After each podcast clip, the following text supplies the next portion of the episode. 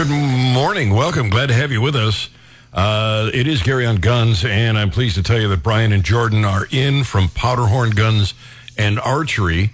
Uh, we got a couple of comments that have come in uh, from GaryNolan.com and some phone calls. We'll get to them and then show and tell.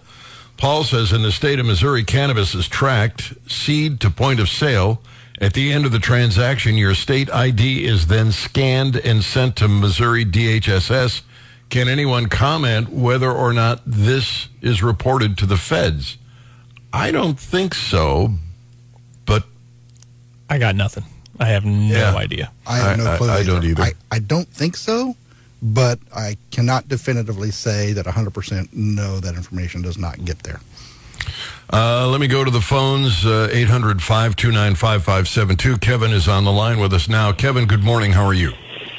Very well. Hey, I'm not a pot smoker, but I did go with my friends to the Shangri La here in Columbia just to see what it was like.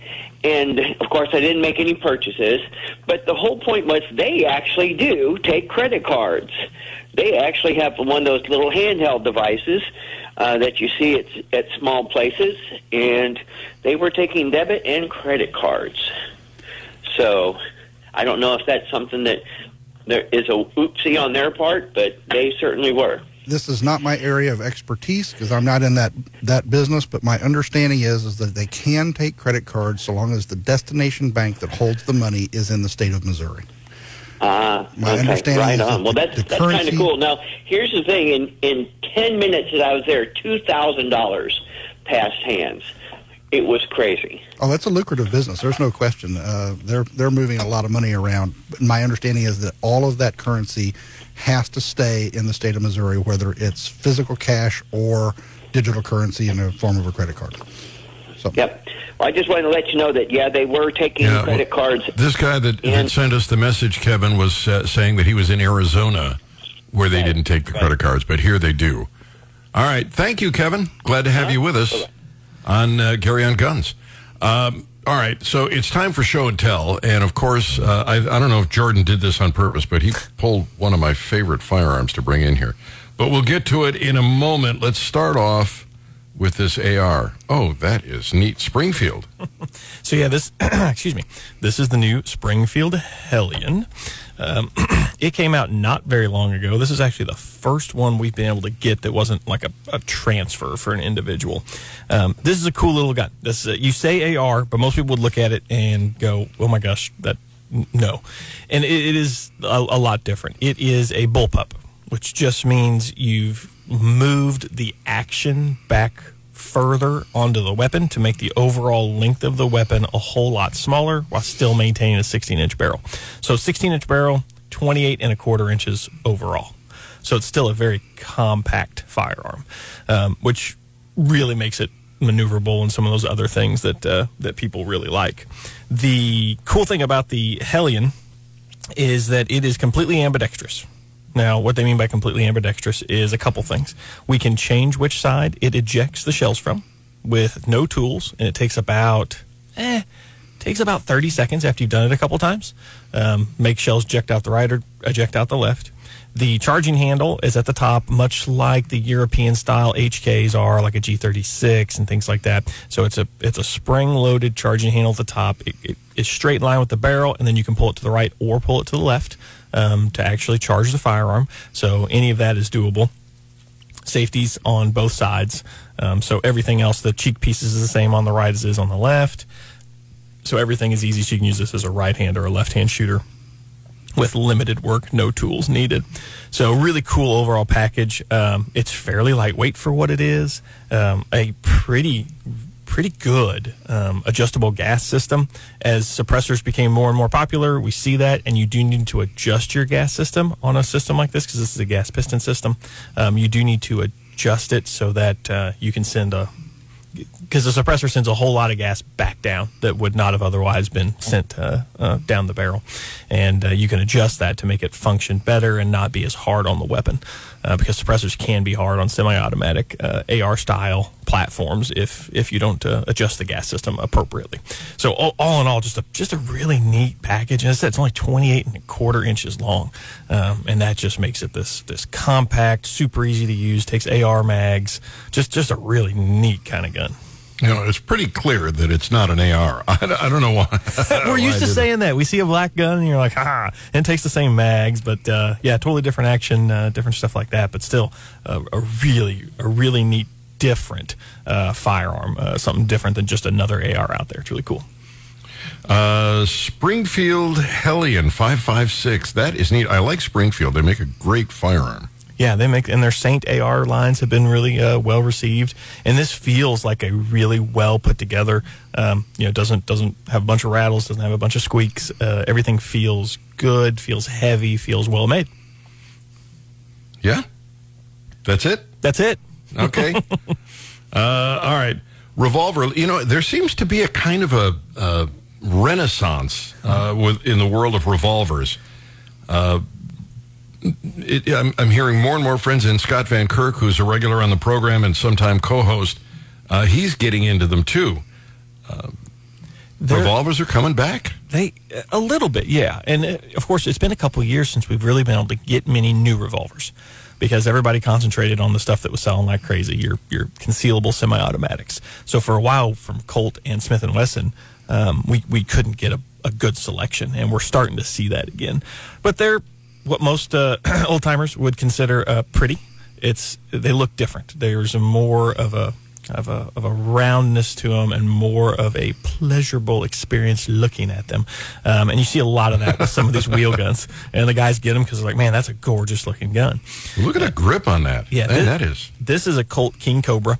Um, this is their King Cobra carry, so it's a regular spurred hammer on it, and it's great. I mean, two inch barrel, three fifty seven six shot. So there's not much else to say about that. I mean, you don't have any proving to be done for a six shot, two inch, three fifty seven revolver. Uh, we all know what those are for. Like I said, the grip is nice. It's a large grip. I got big hands. My hand fits perfectly onto this guy. Um, this is a stainless. Um, uh, finish uh, on this guy. But uh, this is one of the first King Cobra carries we've been able to have in quite a while. And uh, it, man, its action is just well. It locks up tight. It's just nice to have a, honestly, a two inch, a nicer two inch 357 revolver. It's been a while. We've been able to get one or two Smiths here and there. Had some Pythons and some bigger guns, but uh, this is a nice carry, and it's in that price range and everything that, that allows it to be a nice, you know, uh, an everyday carry type firearm.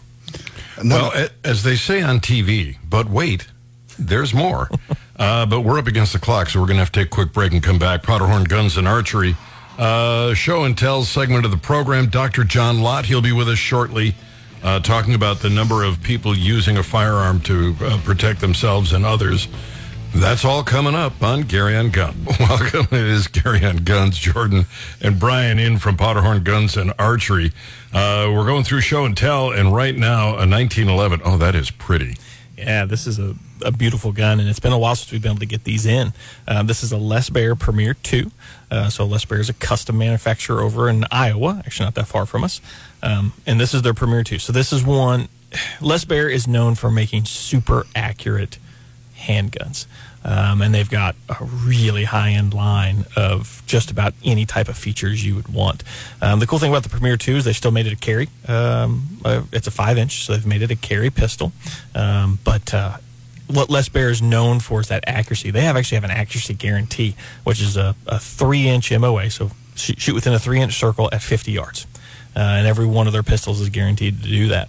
And of course, to your rifle shooters, that sounds like, oh my goodness, that's nothing. But uh, that guarantee means it's going to guarantee to shoot better than me. Um, three inches at 50 yards is a that, that's a really good group for 45. You mean if I buy this, I'll be able to do that? Yes. Yeah, that's right. Just two, shoot three times, bring it back if you can't do it. So I didn't say you will be able to do it, but you can do it. Oh, that's different. You see, you see how that terminology changes. Um, what Les Baer says about their guns is that they're not assembled; they're built. Um, they build these guns one at a time, and they are the tightest tolerances of just about any gun out there that you can get. Uh, when you grab a hold of this, it's in a closed position. You grab a hold of the slide to to rack the slide back. It takes more effort, especially before its break-in period, because everything fits perfectly. There is no slop in this gun. Um, you know, you get a lot of five hundred dollar, um, five hundred to six hundred dollar 1911s, and everybody in the world makes a 1911 now, and they're they're okay. There's nothing wrong with them. They'll function. They'll do things great. But you shake them, you hit them, and you feel a little bit of clink, clink, clink, clank. And there's zero of that in a Les Baer because it is made to lock up in the exact same position, the exact same way every single time. And they do that by just the having the tightest tolerances between parts that any of the manufacturers have. That also means that they have to be built one at a time because uh, if you, you open up your tolerances, that does make it easier for the big manufacturers because now they don't have to worry because all the parts are going to fit fit because there's just enough slop in it that uh, if there's a, a, little bit of an error in one piece or another, it, it all still works together. But uh, but they don't allow that, so everything fits up super tight on this, and it's just I mean, it just looks like a, a, standard 1911.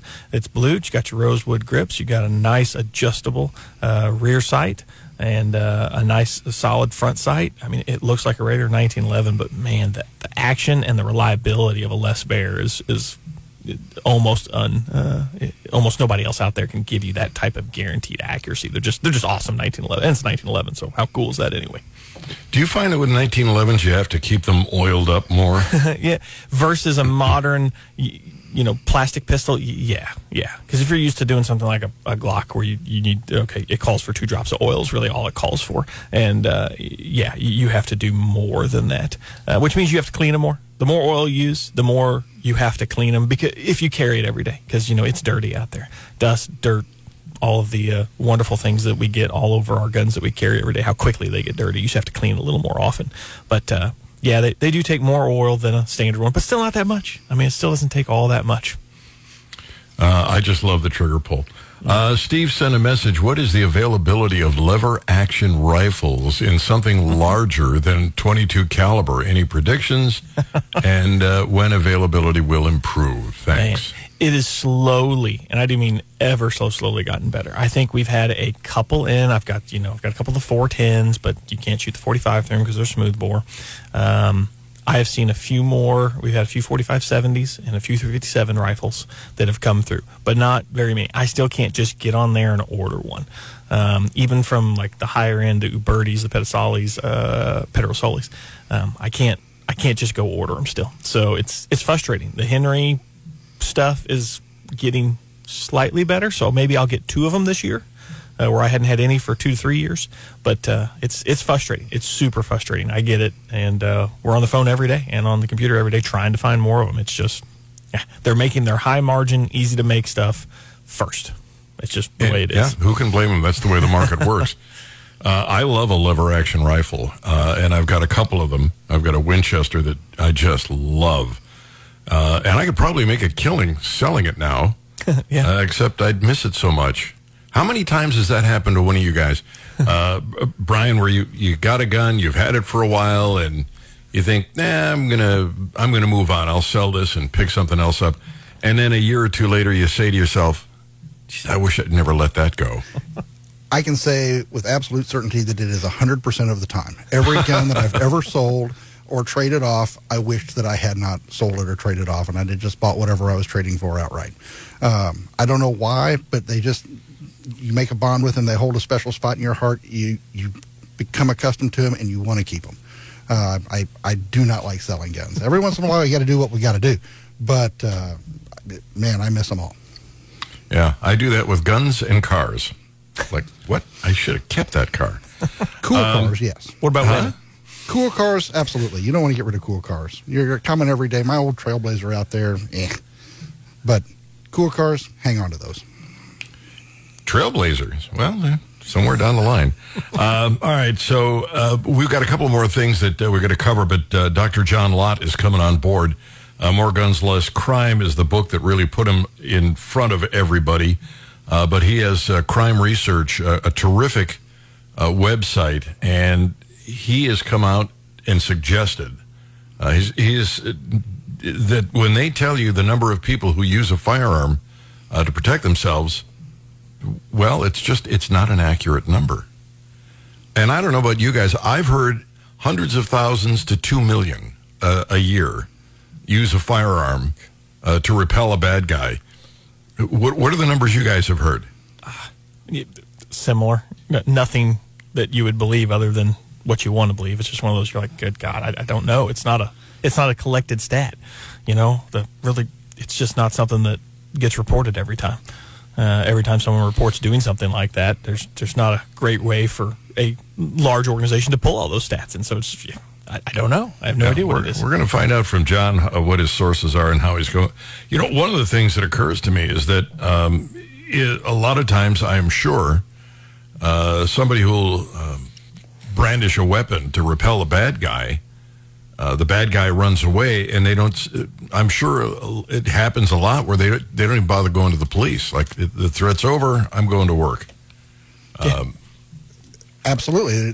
There's there's bound to be countless cases every day where somebody somewhere in America uh, having their firearm with them uh, stopped some event that goes completely unreported. Yeah. So we'll find out. John Lott is going to be with us, uh, and we'll talk to him about a couple of school shootings that uh, we've uh, seen this week. Uh, in and in the meantime, uh, let's move on to, to Matt Gaetz. He's a, congressman from Florida. On Thursday, he said, "What's the next move by Democrats to regulate guns?" Uh, well, he warned what it is to to declare that firearm violence is a public health emergency, and they'll use that like they did the COVID emergency to limit Americans' freedom. Uh, at a House Judiciary Subcommittee meeting on the ATF's assault on the Second Amendment, uh, Cori Bush, a Democrat from here in Missouri, argued that it's time to declare public health emergency to prevent gun violence. In St. Louis and nationwide, gun violence is a public health emergency, and commence regulations, uh, common sense regulations, are a necessity. That really opens up a can of worms, Brian. Uh, if they can succeed in getting the government to declare that you know this is a, a public health emergency. It, that probably goes from can of worms to a can of snakes um, real fast in, in super dangerous territory. Um, they they will probably do it, and they will probably get some some traction on that on that motion because the people in those cities um, might tend to agree with them. I I sure hope not, but I, you know, they just the assault, and we talked about this uh, in in the last hour of the program. The assault on weapons and the Second Amendment is unceasing, and they're constantly looking for new ways. And you got that Bruen decision, which makes it really clear that almost all of these laws are nonsense. And yet, you have states like New York and Oregon and California just you know poking here poking there trying to find a way around there's got to be a way out of this. There's got to be some place we can go. And they just keep trying. And it's what scares me is that some clever leftist anti-gunner will come up with some argument where he kind of threads the needle and is successful. Well, their message is needle and thread thin, but nonetheless, it, it does gain some traction, unfortunately. And uh, I think that we need more voices like John Lott's and yours out there just spreading the word that this is all nonsense.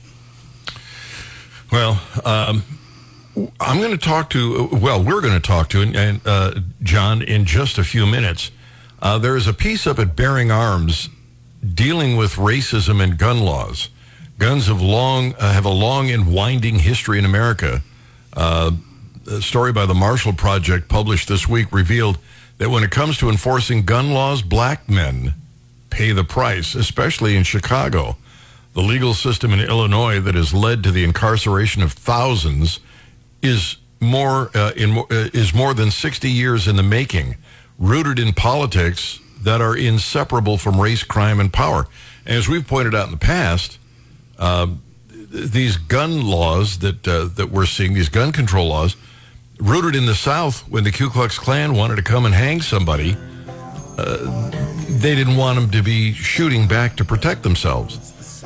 And now we've let this spread across the country for decades.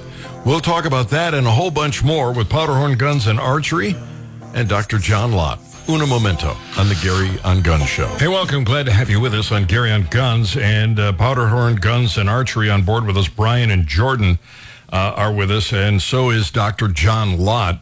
Uh, the website crimeresearch.org. It is the Bible of information honest and accurate uh, that you're not going to get from mainstream media. Dr. John Lott with us now, and uh, there is a story that uh, that uh, John uh, referenced, and I it was about good guys with a gun, and how often they save lives. Good guys' guns save lives more often than reported. John, welcome, and and how is it that they're getting this wrong? Why? How how many times do you think a good guy with a gun saves lives? Well, what they're talking about are these active shooting cases. Active shooting attacks are are times when a, a gun is fired in public, not part of some other type of crime like a robbery or a gang fight over drug turf, and uh, it involves everything from one person being targeted and missed all the way up to a mass public shooting. The FBI claims that over the eight years from 2014 to 2021, about 4% of uh, the 252 active shooting cases uh, that they identify were stopped by somebody uh, with uh, legally carrying a gun. I think uh, it's about 34%. Uh, they're missing about 124 cases, and they've misclassified some of these cases as uh, uh, involving as, what? involving involving uh, um, uh, security guards when in fact they were uh, law-abiding citizens that had stopped them, and uh, uh, and that, that doesn't even take into account the fact that uh, uh, many of these attacks are occurring in gun-free zones. And when I was working in the Department of Justice, I tried to explain to the FBI that uh, you have to separate out those cases. You have to separate out ones where uh, people are able legally carrying guns versus ones they don't. You're talking about law-abiding citizens stopping these attacks, and you can't really expect law-abiding citizens to stop attacks in places where it's illegal uh, for them to carry guns. And when you do that, you find that about over you find over 50 percent of uh, the active shooting attacks were stopped by law-abiding citizens in places where they were actually legally able to carry guns. Um, I'm just as, as as as an aside. I've seen, I've rather I've read about studies that indicate a good guy with a gun stops, um, and, and this is outside of the main conversation. Uh, but they, I've seen uh, anywhere from 100,000 to a couple of million times a year uh, where somebody will brandish a weapon, repel a bad guy, and, and uh, the violence uh, doesn't happen.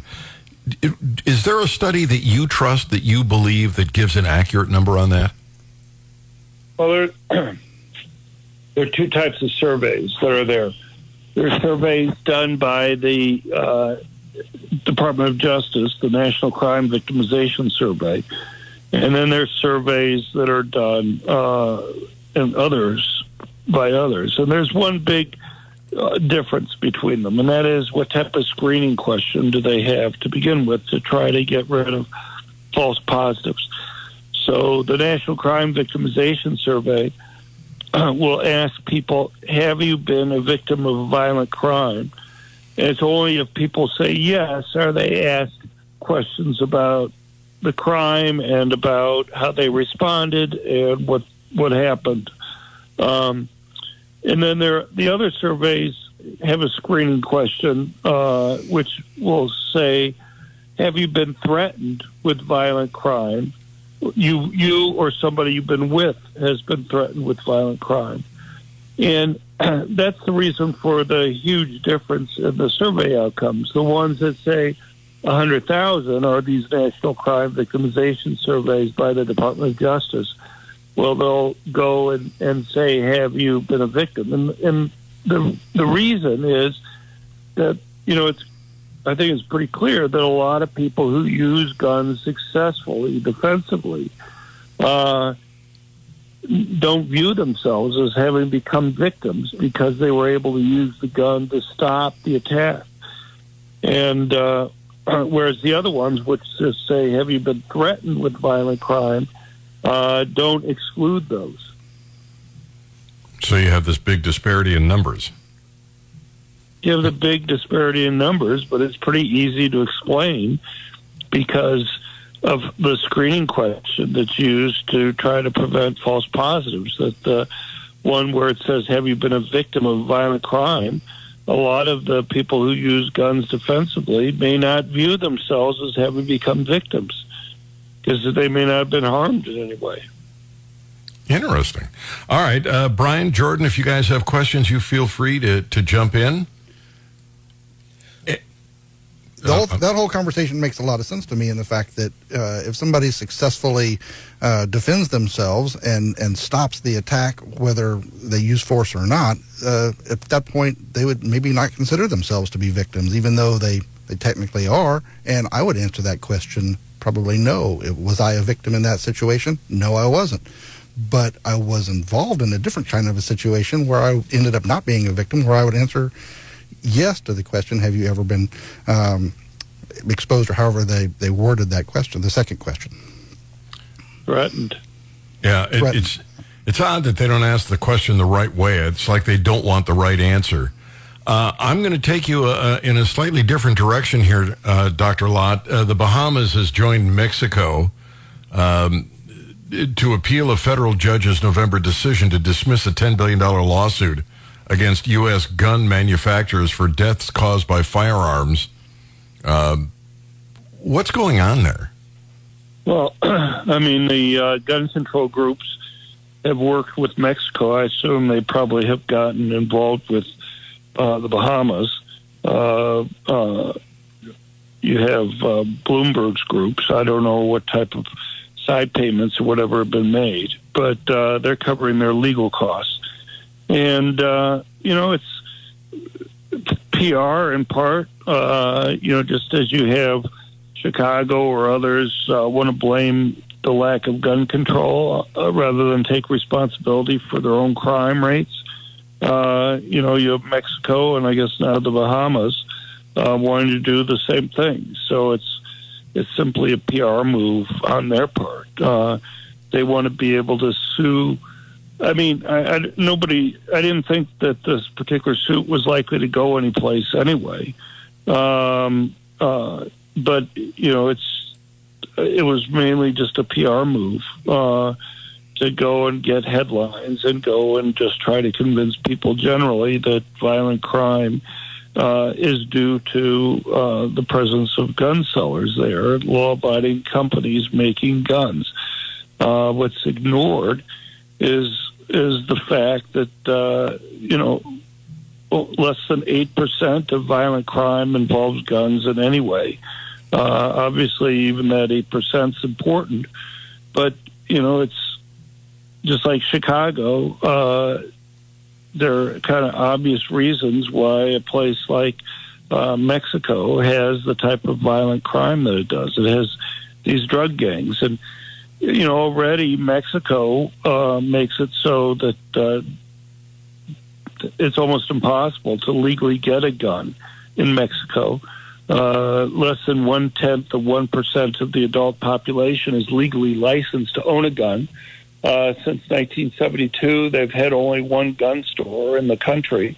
Uh, it's run by the military. Guns are very expensive. You have to pay over a two thousand dollar fee, even just to apply. You know, no guarantee that you'll get uh, a gun license. And uh, the most powerful gun that you've been able to legally buy in Mexico since 1972 is a 22 caliber short round bolt action rifle. Uh, you know, that's not the gun that the drug gangs use down there. And they bring in weapons, uh, machine guns, everything else from around the world. Uh, they're not getting machine guns or rocket launchers from uh, gun stores in the United States. Over a recent five year period of time, the uh, drug gangs in Mexico uh, had uh, had taken in something like 15,000 grenades that were confiscated by the Mexican military from the drug gangs. They're not going into gun stores in the United States and buying live active grenades. Uh, you know, it's just very difficult. Just as they can bring in drugs from around the world, they bring in the weapons that they need to use in order to uh, protect their very valuable property that they have. And the same thing would be true in the United States. I mean, if I could click my fingers and ban all guns uh, or get, cause all guns to disappear and to cause all illegal drugs to disappear, how long do you think it would be before illegal drugs started coming back from the United States? If you lived in El Paso, maybe 20 minutes.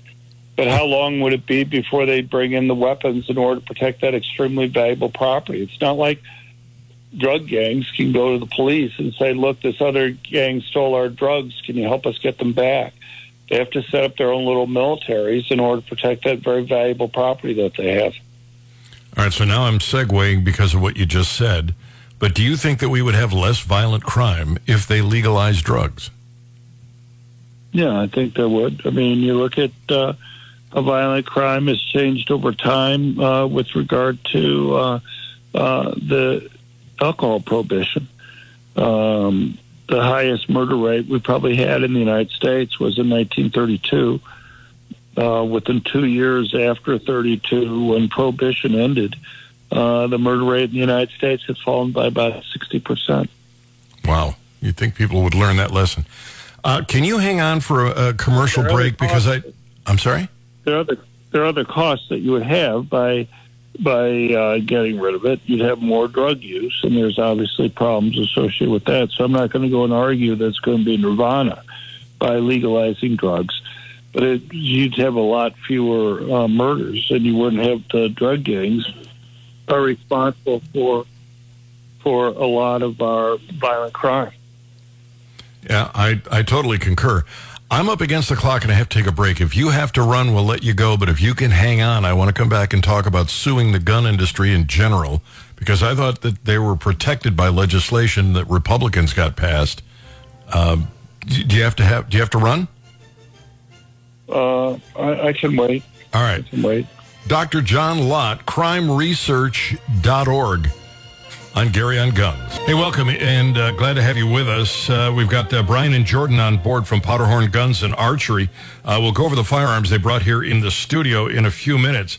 We've got Dr. John Lott with us, uh, crimeresearch.org. And by the way, he has got some great uh, books that are available there uh, Gun Control Myths, The War on Guns, More Guns, Less Crime. Uh, you got to go there and, and look because this is the kind of research the left don't want you to have. I asked you to stick around for just a, an extra few minutes here, John, because, uh, you know, I thought that there was protection uh, for gun manufacturers passed by the Republicans several years ago. But increasingly, I'm seeing places uh, uh that are that are you know states where they're filing lawsuits against manufacturers. How are they getting around that? Well, uh, you know, I know Biden talks about this a lot. He claims that uh, you can't sue uh, gun makers or gun sellers because of the 2005 law that you're referring to. Uh, in fact, you can sue them uh, if they've either broken the law, uh, you know, so for example, they haven't done a background check on a, a, on a gun properly, or if uh, they sell a defective gun, uh, you know, and it explodes or something when it's fired and people are harmed uh, you're so you're still able to sue them. So what some of the states have done, uh, like Connecticut and uh, Colorado has a bill right now that they're voting on and stuff, is to make it so that uh, they create other categories of crimes. Um, you know, they'll say uh, you've tried to market this gun towards uh, encouraging people to go and do attacks or something like that uh, or that uh, you've tried to uh, advertise to get young people who it's illegal for them to go and buy guns to buy guns, and uh, uh, and so you know by creating these new crime categories. Uh, they th- that they say that the gun makers or gun sellers are violating. Uh, they think that they can go and create new uh, new areas for lawsuits to be brought. And the whole point of this is, I assume, to try and bankrupt gun manufacturers. Oh, sure. Well, I mean, uh, Remington uh, kind of went bankrupt. Uh, so yeah, I mean that was the point of the original suits. Uh, you know, twenty some years ago. That uh, that's the reason why they passed the protection. You know, at that time, uh, they wanted to hold gun makers liable for any harm that resulted from it. I mean, but you could just imagine if uh, you had uh, lawsuits like that against cars or whatever, where you have drivers who simply weren't paying attention, uh, you know, were talking on their cell phone or were talking to somebody else in the car and weren't paying attention, got into an accident. Uh, you know, what should uh, Ford and General Motors and Toyota be liable for any damages, any lost wages, any pain and suffering, any hospital costs that the people might have? I mean, you have 4.5 million people that are injured each year uh, in car accidents. Uh, you know, what what do you think would happen uh, to the cost of buying cars if uh, if you had that type of liability rule? Yeah, and I think that is their goal. CrimeResearch.org. It is the Bible on honest information about the Second Amendment and firearms. John, thank you so much for getting up at O Dark 30 and coming on the program with us. Well, thanks very much. I appreciate you being there. Thank All you. right. Dr. John Lott, crimeresearch.org. Uh, Jordan, before we run out of time, and we've only got a, a couple of minutes, maybe a minute and a half left, uh, the firearms that you brought into the studio, give Yeah. everybody a, a quick refresh so they can know what they're looking for when they head over to Powderhorn Guns and Archery. We do have that Springfield Hellion, which is the long gun, um, and that'll be back over there just as soon as I get it delivered back over there. We open up at 10 o'clock this morning. Um, that's in that 223. We've got the Les Baer uh, Premier 2 45. Oh, that, is so, So- that is so nice. That is slick, isn't it? Um, and that'll be back over there. We've only got one. I think I've only got one of all of these that I brought. Um, we've got, and then we've got the Colt King Cobra. Um, carry King Cobra carry and the that uh, two inch 357 six shot uh, stainless steel revolver. So those will all be back over there here in just a few minutes. over on Paris Road. That's the one. Yep, that's the one. Powderhorn Guns and Archery. Uh, for those of you who are weekday listeners on the uh, uh, the, the uh, regular program, I will not be on on Monday. We've got a guest host sitting in for me because I got called for jury duty. Uh, you guys would want me on your jury, wouldn't you? Absolutely. I like having senior citizens represent me. Oh, but Brian They're just hasn't nicer. been. But Brian's not gonna. He's not called Oh, for. You didn't think I was going to just take that kind of heat and let. No, nay, nay, nay, nay, Perline. Uh, if you want uh, ammunition, uh, if firearms, pistols, rifles, and don't forget archery. Is is there is, is like archery season kind of fading for right now? Does it come back later in the fall? yeah, it doesn't start till September 15th. The next season we have is turkey season, which is coming up in just a couple weeks. So wouldn't wouldn't it be ideal to start practicing now? It would be a good time to get that shotgun out and shoot that one round. Thanks, guys, for being Thank in you, buddy. studio. Thanks. We got we got to run. Whatever it is in life that you want, go out and get it. Don't wait for the government to drop it in your lap. You make it happen. You seize the day. Carpe diem. Gwen, baby. Honey, I'm coming home.